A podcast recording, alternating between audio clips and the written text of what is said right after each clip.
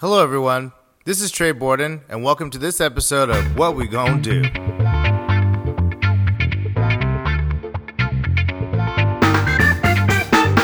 Welcome to this episode of What We Gonna Do, where we are talking about climate change. Um, if you've been looking at the news or a inhabitant of the planet Earth, you'll have noticed that over the last several years, things have been changing a lot. Uh, I, I, especially here in California, where I am based, we've seen you know unprecedented wildfires come for you know the second time in you know as many years. Uh, unprecedented heat.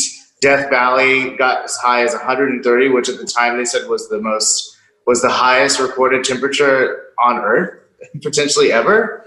Um, we run out of hurricanes before the you know hurricane names before the year's even over. Um, and you know we're losing Arctic shelf. We are seeing all types of you know climate refugee movements around the world, and I think that oh, for a lot of us in America, we've been feeling kind of insulated from the worst impacts of climate change, and that is obviously um, no longer the case, and it will only get worse. And we have a you know a federal administration that would come to California after during these fires and question that the scientists are even knowledgeable about climate change, which is like truly breathtaking levels of um, denial and recklessness was something that I think is you know totally changing the way that we uh, interact with our environment, the way that our economies will work, um, the way that we're you know you know live amongst people in cities and regions. And so, anyway, I know a bit about this, but I thought I would invite two experts on. Um, some of you may recognize Brandy from one of our earlier episodes, but actually, how I know Brandy, we met in Australia uh, doing a conference called Vanguard, where we were talking about Australia, another place that's been you know highly impacted by fire and climate change. Um, and so she does a lot of work in the space around resilience, and she has invited her colleague Peter Schultz to kind of discuss the depth of this crisis. I think really kind of defining how bad it really is and how bad it will certainly get. Um, talking about how we might mitigate some of those, you know, most doomsday scenarios, and then kind of talk about the money, how people can get involved with this, and kind of what are some of the solutions that will allow us to have some modicum of hopefulness about this issue. So, thank you for joining us. I'll just have you guys speak briefly about um, kind of who you are and what you do. Uh, Brandy, why don't you go first? Sure. Thanks, Trent, for having me. And Peter, uh, I work uh, in disaster recovery and resiliency and mitigation, as you said. I've been working in disaster recovery since Hurricane Katrina. So I worked in Louisiana after Hurricanes Katrina and Rita, which was really my first introduction. It was at the start of my career. I was didn't know anything about disasters, didn't know anything about the recovery process. And then since then, I've spent the last 15 years really focusing on mitigation and resiliency, and in particular, um, housing and urban development and FEMA funded programs that help the most vulnerable to recover in a holistic way after a natural disaster happens. So uh, that is mainly my focus. And also, I increasingly, as we figure out how climate change really is all connected to natural disasters, how we do more to mitigate rather than simply recover. Excellent. And you know, one, just to add before Peter, you introduce yourself, because that's another theme that we'll definitely be getting into is the uneven impacts. You know, it's not like everyone is hit the same. Um, and I think, you know, like many other episodes where we deal with, it's the people on the bottom that really received the brunt of the impact of some of these changes. So we'll be getting into that. Uh, and please, Peter. So I'm Peter Schultz, and I've been working on climate change for about 30 years now, uh, going back to grad school um, and then forward. And I've done modeling, uh, climate modeling, obviously not. Mo- I, I, can see it. They, they, say I have radio looks, so uh, come on. Anyway, uh, hey, it's a podcast too, so. and uh, I, have worked in kind of the quasi uh, public sector, public policy space for about 20 years, and and now kind of the last 11 years in the private sector, helping organizations try to figure out what the risks are from climate change and what they can do about it. And, um, you know, I actually didn't know about kind of sector engagement in climate change until, you know, 12 years or so ago. And it's, it, it's a relatively new thing in relation to the work that's happened in the public sector for a couple of decades and in the scientific community before that. And, you know, the issue is, has really evolved. Um, you know, over the last hundred years, it started out like, hey, you know, there's this interesting topic, this interesting thing called climate change, and here's how it might work. And started out as the scientific exploration, and then it was like, hey, there's going to be some bad things that are associated with that, like really sort of arm wavy kinds of things, and it kind of evolved into some more quantified impact analysis, like polar bears might be affected and ice sheets might melt, and kind of some abstract things that weren't hitting home. But really, in the last you know five or ten years it started to be much more quantified and we have a much better understanding of what it how it might matter to the three of us and the other billions of people on this planet that, that we share this this marble with. And um, and that's exciting to i mean it's not exciting to see the impacts but it's exciting to to, to now have the science like more directly connect to um, why it matters to us and then kind of where you were going trey is like what we can do about it what effect that we can have what difference that we can make in this whole issue so that that's what really jazzes me. Yeah i mean well thank you for that introduction and i think that it is important to i mean we'll establish this soon that there is broad consensus about this you know about climate change and the way it's impacting the world and you know, even if there's not broad consensus about what we should do about it, there certainly is. Uh, it's gone from kind of tinfoil, you know, big budget movie type of scenarios to like we are seeing this in our day to day lives. And one of the things that, so I want to start with, you know, and both of you can weigh in. Kind of where are we with this? Because it's easy to look outside, and you know, last few weeks, literally looking outside was kind of a more than a harbinger. It was like this is here. Um, but where, how bad is? I mean, because it also seems like the predictions that we've had are coming to fruition, maybe even more quickly than previously assumed. So, for the layperson, kind of, where are we with climate change? Here, I'll let you start. okay, cool. About the, oh, yeah, you know, the natural disaster aspect of it. Yeah, I mean it's uh, it, it's here. It's it's now. Um, it's having impacts that are being felt, and it's not just polar bears sitting stranded on ice floes.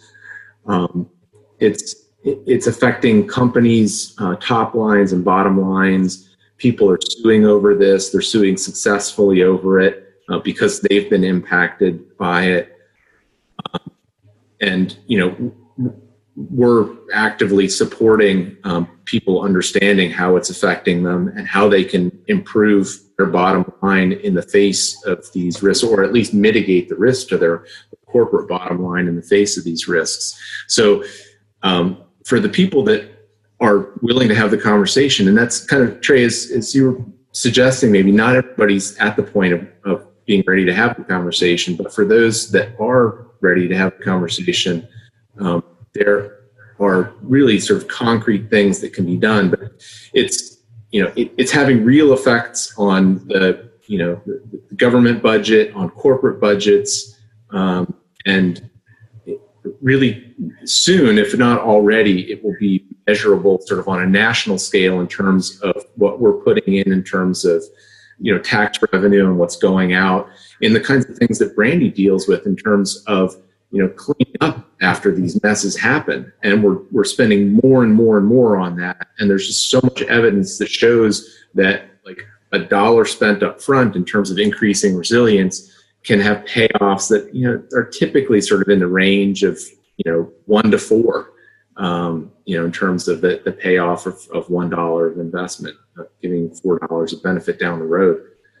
Um, so it's, it, it's absolutely, uh, here and now. And I guess one of the ways that I think about it is that we've seen a shift of, you know, among some of the clients that we work with from, you know, oh my God, climate change, I we, we can't deal with that. That's that's this political thing to now it's more like, you know, I think that that that a lot of our clients are viewing it more like a weather forecast. In that, and and in fact, a lot of the tools that we use, the scientific tools, are those same kinds of computer models.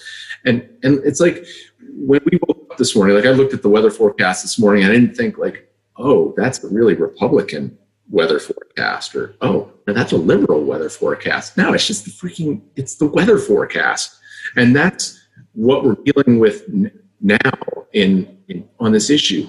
It's here and we've got to figure out what to do with it. So we've got these forecasts, we've got these projections about change. We're seeing how it's already changing, and now we're just kind of stupid if we just are like, no, I'm not going to look at the forecast. I'm just going to. It's an ideological issue.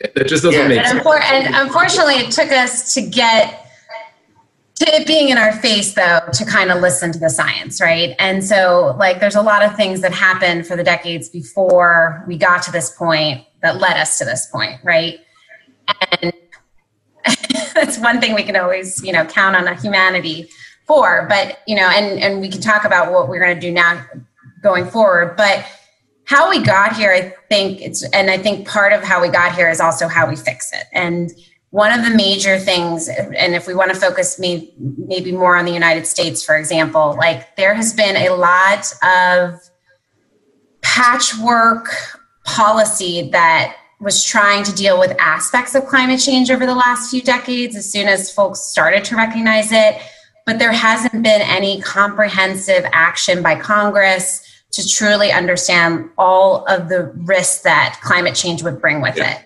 and fundamentally, I think the biggest aspect of that is a complete and utter ignorance of how to manage risk, or or rather a willful ignoring of it. So, for example, like at the federal level, we've got Congress is ultimately responsible, right, for setting the legislative agenda and the policies, and then all of these federal agencies that all do different things that then put those regulations in place and make those policies happen um, through state and local governments um, and through federal action. So at the federal level, we've got the Federal Emergency Management Agency, who since 1968 has been in the business, for example, of insuring, insuring flood risk um, through the National Flood Insurance Program. And I think that is one of those kind of watermark moments in our US history in particular where we made a decision to protect homeowners and protect property values at the expense of really understanding the true risk of flooding and the the climate change impacts as flooding risks continue to compound.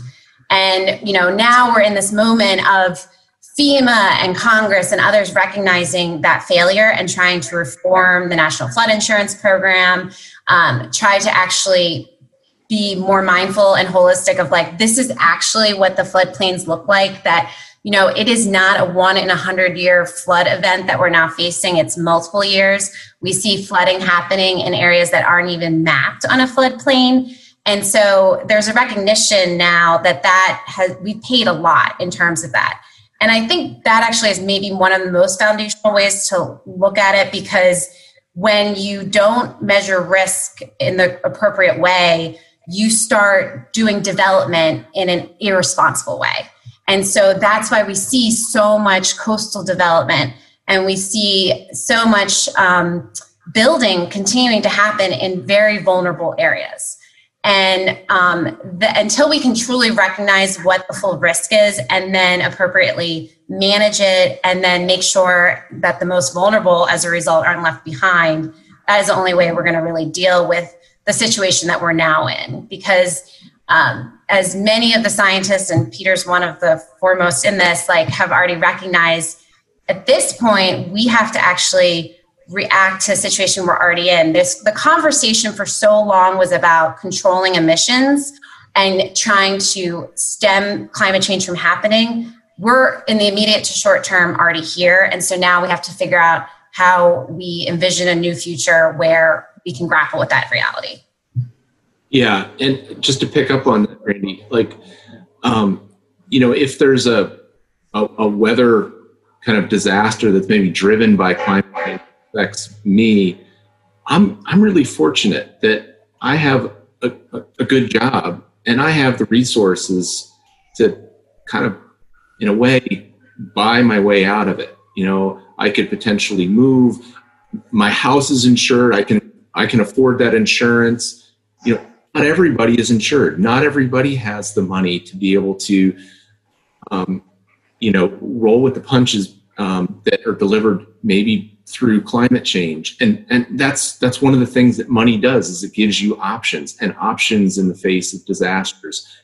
And I think kind of Trey, you were touching on this kind of right right at the lead that um, that what I'm most concerned is about people in this country, and actually, it, I'm even more concerned about people in developing countries that have nothing. They have no resources to do, you know, anything really significant uh, about climate. They they can't pick up and move. They're so locked into a particular location, and sometimes they require assistance to to actually help them do something that is really significantly different than what they're doing now. And in many cases, what we need now it's not it's not little band-aids on our finger and, and just like little tweaks. In some cases, it's revolutions that are needed, uh, not evolutions. And so one of the things that I wanted to, to pick up on, and maybe maybe I'm getting the, the cart in front of the horse, but but Brandy is like the opportunity for really revolutionary and transformational change in association with disasters. Because when disasters happen, you've got money that's flowing in for disaster relief that you don't otherwise have. But the hitch is, and it, you know, you see this, I think, all the time, is that some communities are really like want to and are well positioned to use that money to increase their long-term resilience and really increase the, you know, the ability of that place to just come out better at the back end in the face of climate change. And other communities are just like, nope, we're going to rebuild exactly as we were, and we're going to just perpetuate all these vulnerabilities that we've always had, particularly for um, communities of color and, and places that uh, don't have the resources to otherwise deal with climate change. And I, I think that that's that's just this huge issue. And and again, it's not something that we can just sort of tweak around the edges. It's in some cases it's big change that's needed. That's one of the most interesting things that, so, you know, I was telling Brandy the Daily and New York Times this weekend had a big um, article and podcast about the kind of climate refugee crisis that's coming to America or is here in some cases. And it's, you know, there was two things they talked about. There was the political kind of poor decision making, which is more about kind of short term, you know, policies that would still encourage development, even as Brandy said, irresponsible, reckless development. Because if you're a mayor or if you're a you know California insurance commissioner, like you don't want uh, to see a mass exodus, even though like maybe the more proper way to respond is to say like, look, we we've now rebuilt this community six or seven times. So at what point do we say there's no way to insure this? We need to kind of make sure that people are going where they can have a more sustainable community. And then, you know, so that's that. That's one thing that I thought was really interesting and unfortunate. But then there's the other thing is that like people, even who've seen their houses go completely up in flames, they interview these people and they say, you know, are you going to go back? And they're like, yep, more committed than ever. And so, I mean, on the one hand, government, it's government's job to not give them a choice, I guess. But then how do you, I mean, how much more real can it get than seeing your entire town go up in flames or flood for you to be like, maybe this isn't a good place to live. So like, how do we address, how do we address that part? We can go to the kind of policy stuff afterward, but like, what do you think about, you know, what we're up against? Like you, you know, Brandy, you mentioned earlier, like you can always count on human beings to, you know, mess it up. Until it's right there. yeah, you know, but like even when it's right there, we're not seeing the, you know, kind of logical responses. So what, what do you do about that? Well, I, I do have a silver lining there because I I will say is I've been working in um, like managed retreat uh, or buyout, voluntary buyout programs, which I think you're going to see more and more of across the country. We already are. And there are certain communities where I've been doing work more recently where they have flooded a couple of times. They don't have much of an asset anymore that they're sitting on. And as much as they are like committed to their community, and you know, in many cases, it may have been many generations that have been living there, they're ready to leave. So um, there are, and that was not the case. I would not even, you know, it's not like I've got this, you know, 15 years of experience, but even within that short amount of time, I've seen a shift in attitudes when you're approaching communities with actual funding to give to them and say, here's a choice. You can leave and we will give you money to leave and we will pay, you know, even the pre disaster value of your home if you will leave. Um, and folks are much more open to taking that buyout than I've seen, you know, in earlier part of my career. And again, I think that's just a reflection of the compounding impact of disasters. But you know, with the folks that you that you just referenced in California that are saying I'm I'm committed to rebuilding, that also like I I doubt that they've been given the choice to, mm. which leaves them in a financially sound way. So, what I work on a lot is actually making sure that you design these kind of managed retreat programs in a way that you're not putting communities that have been impacted and particular individual households in a worse state than they were before the disaster and that they're able to not only leave they're able to find affordable housing somewhere else. Right now that's not a choice particularly in areas like california which is already facing a homelessness crisis uh, affordable housing crisis probably more severe than any other state in the country. So, one of the ways forward as we look ahead at this mass migration of literally millions of people is designing these programs from right now before these disasters happen and figuring out what does actual recovery and mitigation look like so we can move folks out and then never build there ever again. Um, and there's a lot of lessons learned about how not to do that and how to do that that we can also explore further because there's a whole lot of environmental justice issues rolled up into all of those conversations. Yeah, because I mean, a lot of people don't own a home. So, like, I don't know what programs look like when, I mean, because all these insurance policies that kind of keep people in these dangerous areas, those are designed to, you know, benefit rich people or people who have enough money to own their home and need insurance. So, I don't know what policies exist to support people who are already on the fringes who are in these same environments you know um, obviously it leaves them even more destitute and probably ultimately left behind during one of these kind of managed retreats i'd imagine well but that's that's another part of the good news because i think again we have to deal with like how we you know manage risk and that's something that again i think is still a little bit in its infant stages right now and like we have a lot more advancement to do but there's a lot of thoughtful people thinking about that. But in terms of like the federal government, they have already kind of signaled that they're not interested in helping to rebuild. You know, you you probably read after Harvey, there was like cases of households that were rebuilt six different times, and largely on the you know with using federal taxpayer dollars. Like there has been a shift at the federal level where the investments that they're making, particularly from FEMA um, and and HUD, the Housing and Urban Development Agency, which are the two largest federal agency players in mitigation and resilience. Um, they're saying we, we won't do this again, and you have to start acknowledging risk. You can't rebuild in a floodplain you have to focus on building affordable housing. You have to meet the needs of low income households.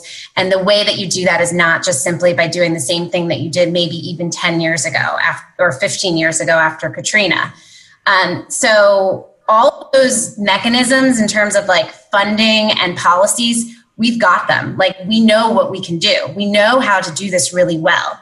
We know how to provide wraparound services to folks who have never been able, you know, who maybe inherited their home and never had a mortgage ever and don't know what, you know, don't have a lot of financial literacy and they need housing counseling. So there's a lot of like really bright people out there who understand how to pull that together. We just have to find the governmental, particularly at the state and local level, will to do that. Yeah, and it's I I think what Brandy, what you're saying is is is right on. And there's you know many other places in which the government, you know, whether that's the national government, state government, local governments, have an essential and vital role, and nobody else is going to step in if they don't. But there's also um, this really key role and emergent, um, you know, kind of dimension with the private sector. So there's this um, kind of um, investment um, um, called impact investing, and it's impact investing, you know, you can you can buy um, you know mutual funds that have these green ratings associated with them. And they started out as as things where the companies that were being invested in in these in these mutual funds were things that had low greenhouse gas emissions or other kinds of environmental friendly policies but now this there's this additional piece that's getting added into impact investing and it's is is the company that this mutual fund might be investing in um, are they taking into account the climate risk, the physical climate risk? So the potential for that company to, to be destroyed or be disrupted through you know changes in, in climate extremes. And and this is a really new thing. And so the there there's a whole ecosystem of companies that rate other companies and their consideration of, of climate impacts and how know, how safe it is to actually put your money into that company over the long term, considering the ways in which they do or they don't um, factor in climate risk. And now we're seeing like Moody's and S&P. These are these bond rating agencies that that previously were not in this game at all, and in the last five years have, have stepped in in a big way. Um, they've actually done some acquisitions, both Moody's and S&P, to have the capability to assess uh, physical climate risk. So when Moody's and S&P is looking at, you know, some city in, in, in Florida and they're, um, you know, the riskiness of uh, a municipal bond that they might be issuing, they're looking at climate change now and explicitly. And one of our clients um, done a lot of work in increasing their climate resilience, and it's actually been worth uh, tens of millions of dollars to that city government to take steps to improve their climate resilience because their bond rating is going up and they're able to mm. bonds that they're issuing. So it's this virtuous cycle of people making explicit choices about investing in companies um, or in you know government debt that takes into account climate risk, and then that feeds forward into actions that are actually increasing resilience. So you know there are cities all around you know, the country, particularly in Florida, that are taking active measures to improve their resilience to protect the people that have the least. Um, but all of that kind of feeds upstream in a way to the investment community. And so if the investors are taking action, it can kind of trickle down to um, to people that have the least. So it's not just the government. I mean, the government is absolutely essential; they're vital. But the the private sector um, has a role, and it's great to see um, them having a meaningful impact. I mean, I'm seeing it like bottom line, it's having an impact. It's not universal, but it's starting. Yeah, I mean, when you think about the people who've been most resistant, or maybe not people, but organizations who've been most resistant to meaningful assessment of climate change or acknowledgement, or you know, even paying think tanks to debunk, you know, very well accepted science. I mean, that's the investment community, that's the business community. I mean, they're the ones who I think whose short term outlooks um, and kind of greed, you know, have actually pushed us to this point where we've now politicized even the concept of climate change and risk. So I think it is on them. It's going to be on them a lot to kind of try to, you know, to kind of undo a lot of that damage um, to discredit this. And unfortunately, you know, we're capitalists, so if you can put a financial incentive in front of them to make it not just a, a good idea, but like a you know savvy and kind of business um, optimization idea, then then that's all the better. So I think that the more incentives that we can create to make them make bad actors good actors. Um, although I'm skeptical because when they ultimately just care about the financial reward, it still does erase the um, emphasis on people and communities. But yeah, I agree.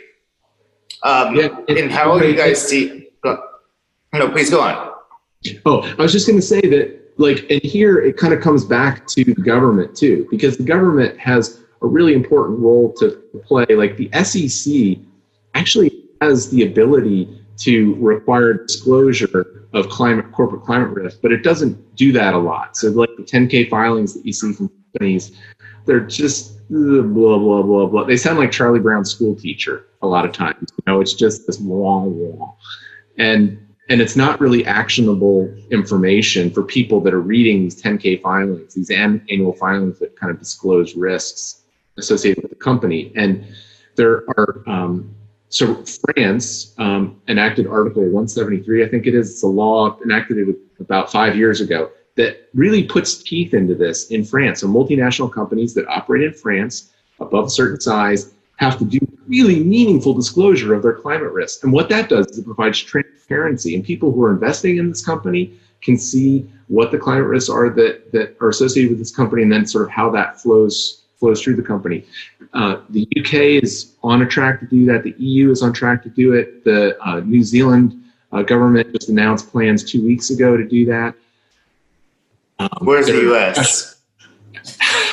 um, so the Federal Reserve in San Francisco has had conversation uh, about this. They they held a workshop on it, which is it's good to talk. But we need to move beyond talk. And then the, just what was it two weeks ago, the um, U.S. Commodity Futures Trading Commission released a report. This was a governmental report that talked about the importance of um, meaningful corporate risk analysis and disclosure. They also recommended a carbon tax. So, so there's there's two things that you can do about climate change. I mean, you can you can take action or you can suffer. And what we try to do, like the kind of work that I do, is really sort of understanding risks and reducing suffering. And then there's sort of the take action and like trying to cure. And the cure part is reducing greenhouse gas emissions. And part of what the Commodity Futures uh, Exchange Commission said is that the United States should institute a carbon tax. And if there was a price on carbon, that every unit of carbon that's emitted, and whether that's from coal or from gasoline or whatever, um, that there's there's a common commonly understood price on that, and then that gets paid in, and then the uh, returns from that could go to the kinds of things that Brandy works on including um, uh, disaster risk mitigation, disaster relief, and putting people on a better footing, particularly underserved communities on a better footing to get out in front of climate change. Um, so, yeah. Anyway. I mean, that's something that America is really great at is kind of hiding the true costs of something. You know, we want cheap food and water and, you know, housing and all these things and trips and gas but it's like you know the it's not like the, the true cost goes away. We just yeah. push it down the road for someone else to deal with. And i think that like that's coming home to roost in a way. And it's i think our challenge is to get people to connect that. Because you know a lot of people will hear tax and be like oh my god they're like just trying to kill businesses or jobs and all that stuff. And it's like how do because that's the thing i think it's been really you know you started with the you know the images of the the skinny polar bear on the floating ice block yeah. or like an ice shelf in Greenland. But that's really abstract for a lot of people. It's not like we can bring a polar bear into, you know, a farm in Fresno and be like, see, like you guys need to be starting to vote for people who actually acknowledge this crisis. Um, and so I think that that is, that's the real, that's the real challenge is because I think that it's a reckoning to get people to understand the cost of their behavior you, and you need to connect it with like why is it in certain neighborhoods there isn't a tree canopy and temperatures are higher? Why is it that there's you know poor minority communities that are consistently in the most high risk areas and they get flooded over and over again? And they're the last in line to get federal funding because there's you know systemic barriers to getting access to that funding. Like that's how you have to relate it. It all comes back to and that's exactly what you're saying trey it's like what we keep pushing down X, we don't manage risk effectively, and we don't make anyone really pay for externalities of their behaviors in general. And so,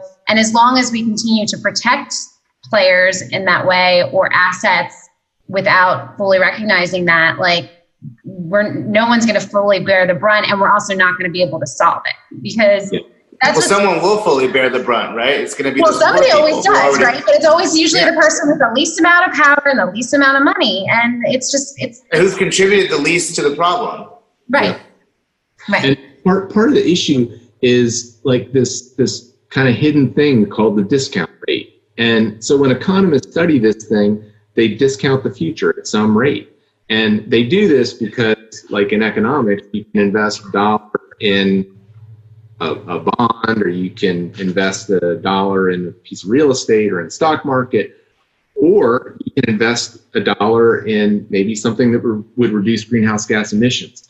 And the discount rate is, it says that you're saying like at, if you choose a discount rate of 7%, which might be like a return that you could get on the market over the long term, you're saying that the impacts that happen out in the future mean less by 7% every year uh, out in the future. So if you get a couple years, or I'm sorry, a couple decades out in the future, the future does not matter. If you're di- if you're discounting at seven percent or five percent or actually any rate that's significantly above zero, the future does not matter. And these tools that are you know this discount rate factor is used in these economic and benefit cost analysis. And so you've got these PhD economists that are saying things that just don't make sense. Like like we could just take like a hypothetical. If we had a solution that cost five dollars that would solve the climate crisis, but um, uh, due to discounting, it might not be the smart thing to do that. It might be better to have the world explode in 300 years because the world has no value.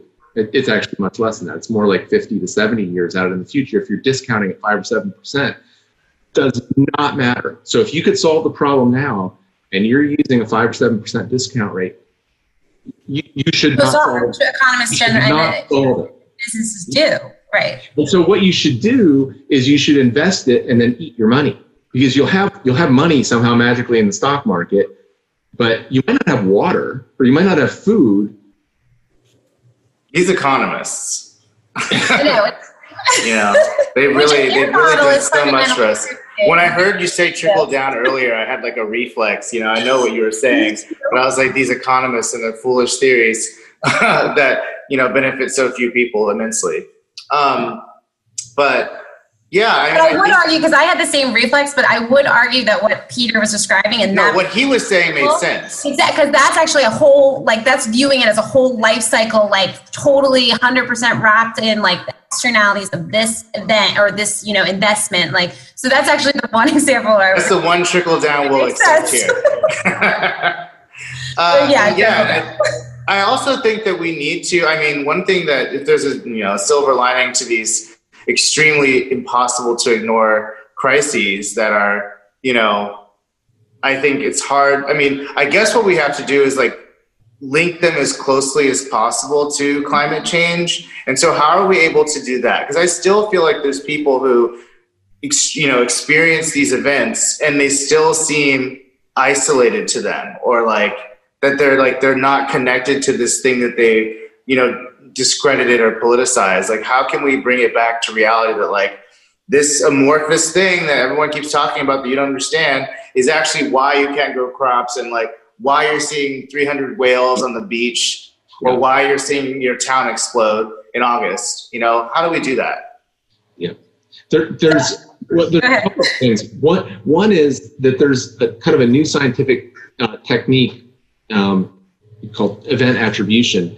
And so it used to be impossible to kind of link a particular weather extreme to climate change, but now science developed probabilistic estimates that say that the likelihood of that particular um, uh, hurricane um, under climate change is so much higher, and so you're able to actually attribute, you know, sort of the probability of that event to climate change or not. I mean, not not everything is is due to climate change, but there's, there are now scientific tools to actually do what you're saying, Trey. And then the second thing is there's other economic tools that are helping businesses and governments understand what the economic costs of that event that might or might not be attributed to climate change is.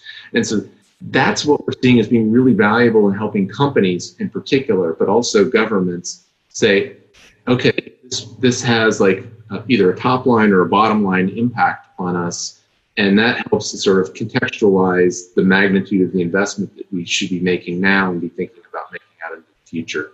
So I, I, I definitely have optimism. I think I'm just inherently an optimist, and I think things. You like, have to be in your industry, you know, like this. This can get better. and I mean, um, and I have a different view a little bit because those are and the data has come together. Like Peter and other people like him have spent 30 years modeling the risk, right? So like that work is largely done. And now it's just a matter of updating it to reflect the increasing problematic future reality we continue to face as we don't deal with the fundamental causes of climate change. But I also think it's really important to your point, like, it's not just to have those models, but like, how do those actually get reflected in local decision making? Like, all of this can still be abstract, maybe not to the investment community or companies that are focused on their bottom line, but what we're fundamentally missing is like a, you know, and my focus is, and my angle obviously through this conversation is really from a government and like citizen perspective. Um,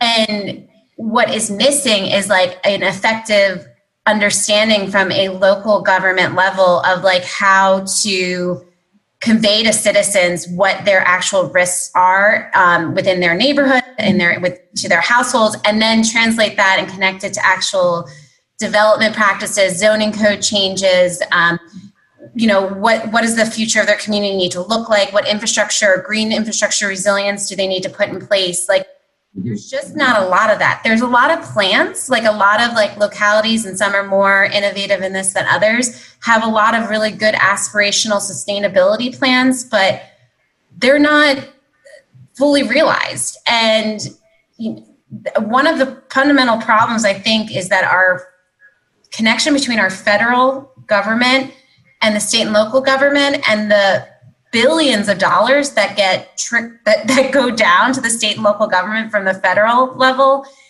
after a disaster in particular don't allow those state and local governments sometimes to succeed in the way that they need to. So they're not already ready for it. So they're reacting after a disaster and they're not, they already don't have all of this information pulled together so they can make the right sound decisions. And at the same time, the irony is that they're often overwhelmed and they don't have a huge workforce to even manage this new funding source. So I think we also just need to look fundamentally at our service delivery model as um, between the federal and state and local. Make it easier. Make it easier for state and local governments to do the right thing and think holistically.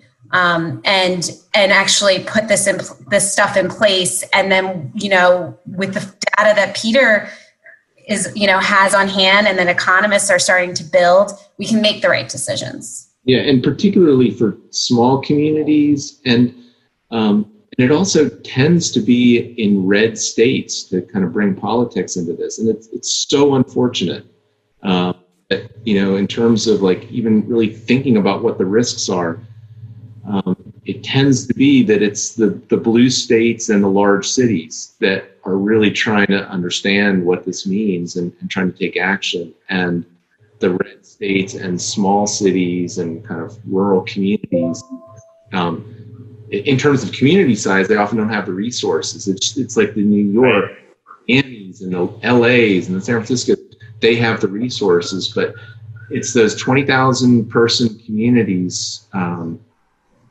yeah, they just they keep they can't. I mean, they're just trying to keep up with trash collection and you know ticket collection on Main Street. I, I don't, you know, but climate change is, seems so sort of out there, and there's also this political overlay that it really gets very short shrift in like in, in these. Well, one of the one of the things that related to that, and this kind of gets us toward like our you know our hope and solution section um, is I think that there's, while this is obviously a very devastating kind of development for communities, that, it, and you know, I think it's important to establish it's not going anywhere. I mean, I feel as if even, you know, Gavin Newsom just did this thing last week where he said, you know, we're going to be gasless car free by 2035. I'm like, that sounds great, but that also sounds very long from now, you know? And it's like, mm-hmm. I feel like even if we were to begin today and we just ceased all activity and adopted every single extreme measure that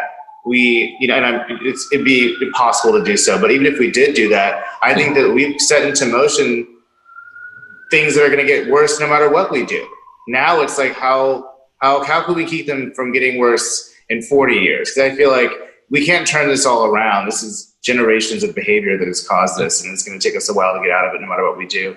But isn't there a lot of you know even just thinking about the kind of new jobs that would be created by addressing this seriously, like the the you know you look at cities that are struggling, you know, and the types of impacts that they could have if they really take it seriously would probably bring new new prosperity to some of these regions. So, like, what, what are your thoughts on that? Like, it seems like we're missing the boat on what is a huge economic opportunity for a mm-hmm. country that, at least right now, is is very much struggling.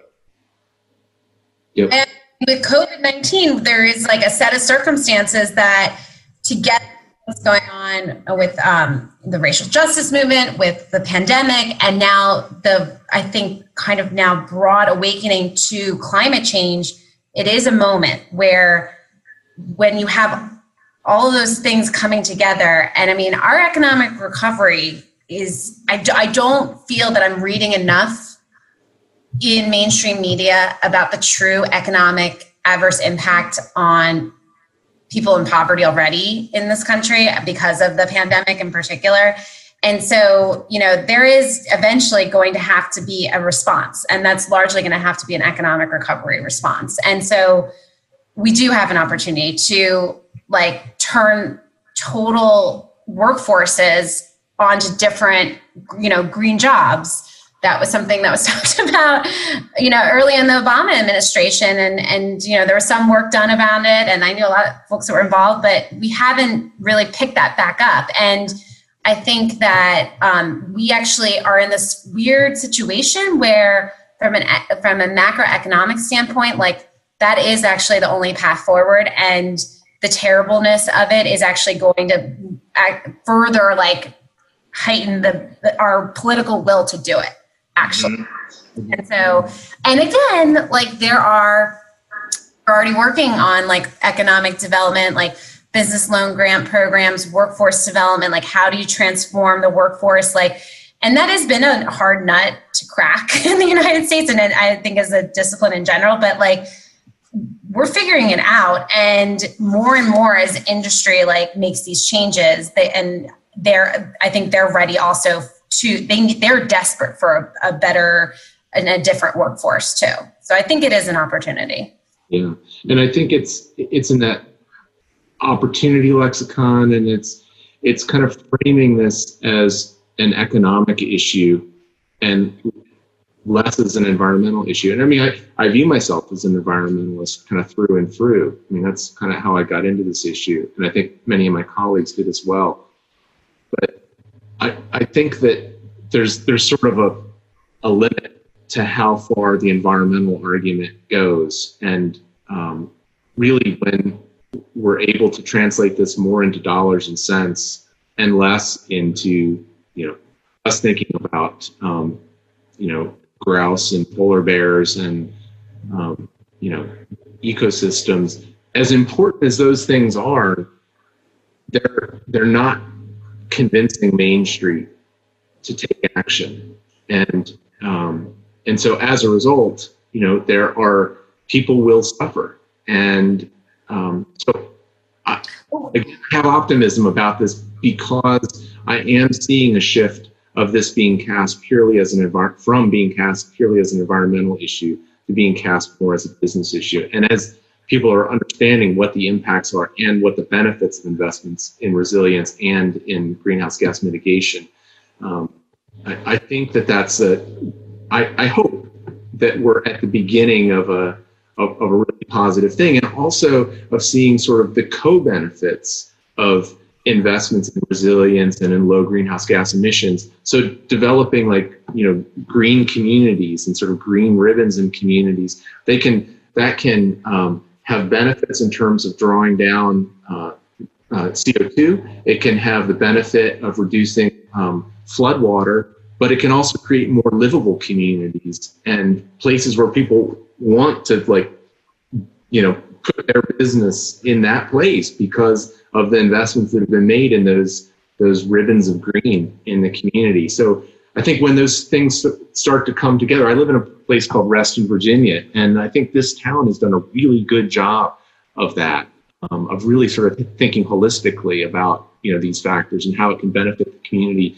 And there's like a lot of intentionality about providing opportunity for um, under you know just historically underserved communities um, up to people that are that are really affluent and, and creating livable spaces that provide, I mean, no one community provides a solution, but I think that places like Reston uh, are really thinking about this in this multi-pronged way, which is, which is great. But what is the coolest part about this is that the solutions are all equalizers. I like to your point, Peter, you're like, we need a revolution. Like the solutions to climate change are revolutionary. They're about going back to a time that is very different than the one we live in right now. And almost all of them, like you name it, whether it's building walkable communities or it's try, bringing your food source to, you know, making that more local, all of those are also the same solutions to income inequality. Mm-hmm. That is, for me, the climate change and income inequality are the two greatest threats to our country. I think. It'd be great to kind of wrap, like you know, like to take the, you know, I'm, I'm I, I love a situation where you can take a giant negative and kind of make it a positive. And I think in this case, where you have such, you know, such a desperate need for so many people to have mm-hmm. access to an opportunity that, you know, and you know, such a education differential and, and the need to kind of like take whole classes of people into consideration for how we grow as a society. It's like, and everyone's going to have to learn at the same time how to adopt all this stuff. So it kind of levels the playing field a bit.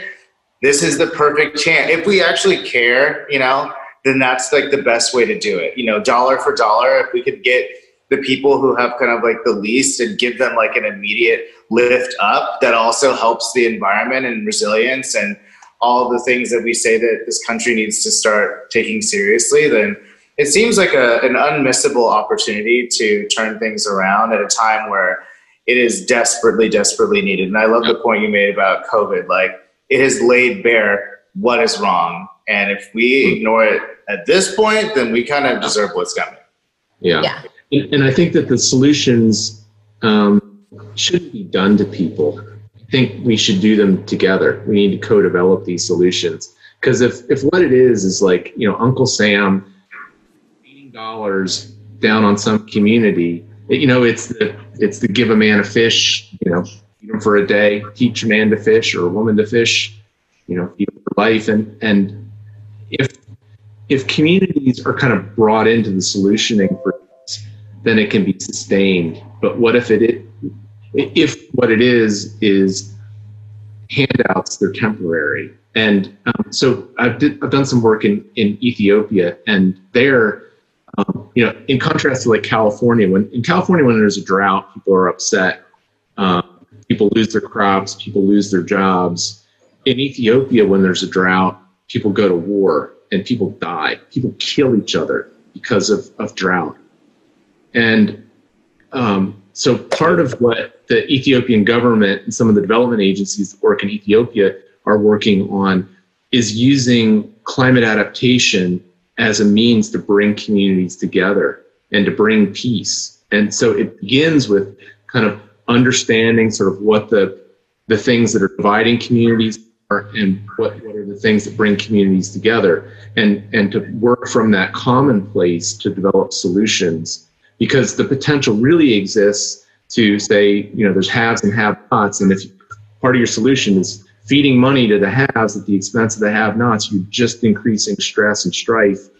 And um, you know, we don't currently go to war uh, when there's drought in the United States, but it certainly doesn't make matters worse. And I think that we in the United States can learn some of the lessons from the development that's happening in developing countries, where they're actually trying to bring people together to develop solutions as opposed to kind of doing it from on high and not really sort of hearing those voices and, and thinking about what it takes to, to heal communities and to create long-term sustainable um, health in those communities. Agreed. I mean, the only thing, the one thing that I am anxious about is that, you know, some of these communities will receive, it's, like I want to ensure, and I don't know if even the federal government has the credibility to do this because it hasn't ever, but how do they ensure that this is an equalizing thing across race, across economics? You know, how, I mean, it seems like America's really good at like taking something that could be great and then using it to exacerbate a problem. instead. Yeah. You know, Yeah, and I mean, the, the, the, govern, the federal government can't know that by itself. The only way that it can, you know, put communities on a healing path with respect to climate change and sort of the long-term economic health is to engage those communities and get them involved as partners in thinking this through. Because the solution in Topeka is going to be different than the solution in Atlanta is going to be different than the solution in Portland, Maine. I mean, it's just every community has it's just different things going on, and and they have to own that, and they have to.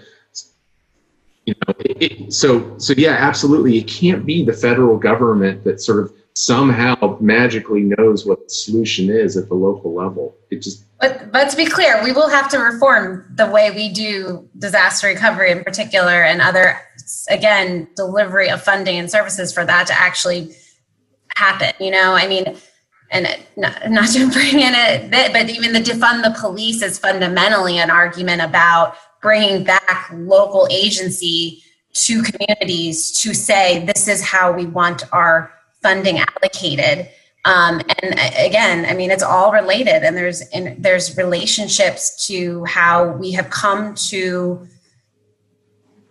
think almost inevitably that this is how. Oh, there's a disaster, but funding gets funneled through and then dumped onto a community. You know, similar to police like security, like you know, and investments, and then we expect some amazing outcome. And so we have to fundamentally change that. I think that's one of the first steps on the road to a community driven approach that deals fundamentally with what's what, with what climate change routes and like how to make it how to make um, communities you know resilient but also economically equitable yep. right which is true resilience right yes yeah yeah you know you can't have like you can't have like a huge population of desperate people and say this community is resilient you know um, well lastly well this actually has been more hopeful than i i mean we've created like a, a some sort of scenario that I think would be a optimistic future. It'll still be very tough, obviously, Oh, yeah. and a lot of disasters are, you know, are there's no possibility of evading them. But I think that this is something that people can get excited about. So I think that you know what. So I mean, in terms of the stakes of this, I mean, obviously we have this election where you know it's someone who's willing to acknowledge this at least somewhat versus someone who tells Californians to their faces that science doesn't really know, and it might just get cooler, you know. Um, but in terms of how quickly do we need to act, whatever future that we've kind of laid the groundwork for in this conversation, like how soon does it need to be realized, or does substantial effort to realize it needs to be undertaken before it's like almost too late? Is there any sense of that? I mean, think besides yesterday. I think we're there. I think we're there. I think we're every day that somebody every that needlessly dies because we just as couldn't collectively take action with the information we had available and didn't have the will to make it happen. It's here and now and I mean so we just got to like get together and get on the same page and make this apolitical and make this about you know our progress as as a species not to be dramatic but um, I think we're there, and um, and you know, I think again, like I'm 37, but I remember you know being involved in like environmental activities in like college, and I, you know, the awakening takes time, and those they were not everyone was on board, and um, we're Despite Captain Planet, which we also all watched. Yeah, there was somehow forgot yeah, about. right. but so that so the, it's here but on the flip side it's also here in the pr- consciousness of everyone that it needs to be so I, I think that the groundwork has been laid for the change that finally we had to have, that we wanted to happen is is gonna ha- it, it actually can be actualized That's great. Yeah, and if we want if we want economy to grow, we need to take action now. And if we don't want the economy to grow, we should delay action. I have no idea why we would want the latter.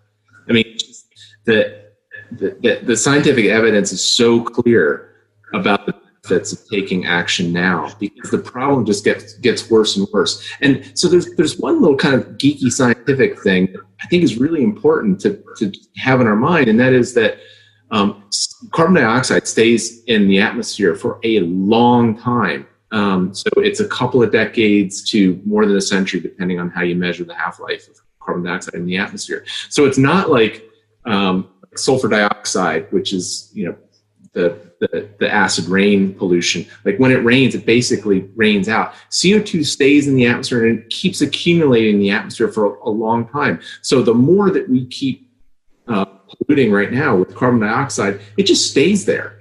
And we've just sort of baked into our kids' future and our kids' kids' future, and you know, more than 100 years into the future, what the climate is going to be like.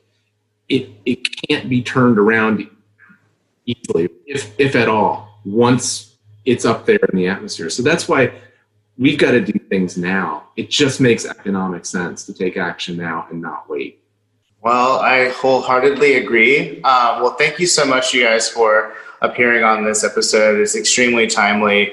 It is a true crisis. And I think it's one of those crises similar to COVID, at least you would have hoped. In the beginning of COVID, I thought, you know what? This is as close to kind of global solidarity as we will get because everyone is going through it. It affects almost everyone rich, poor, Africa, America, Indonesia. You can't escape it. And I was actually really thinking at that time, well, maybe this will be an actually really nice moment for everyone to be like, all this other stuff is so petty compared to like what unites us. Let's do that. Well, we totally squandered that, you know, which is unfortunate. I'm like, this is a precursor to our approach to climate change potentially because if we can't you know if we can't even agree that this virus which is killing hundreds of thousands of people in america is not a hoax i don't know how we're going to get people behind climate change but you know perhaps a, you know hurricanes and floods and tornadoes and extreme heat and fires will do that we'll, we'll do what covid couldn't do. And then i think matching that up with the economic incentives and the, and the economic desperation of people who at this point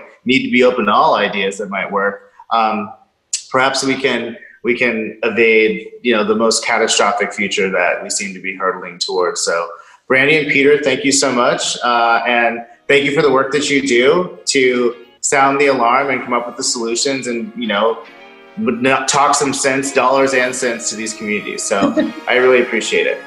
Thank you, Trey. Thanks, Thank Trey. Take Bye. care.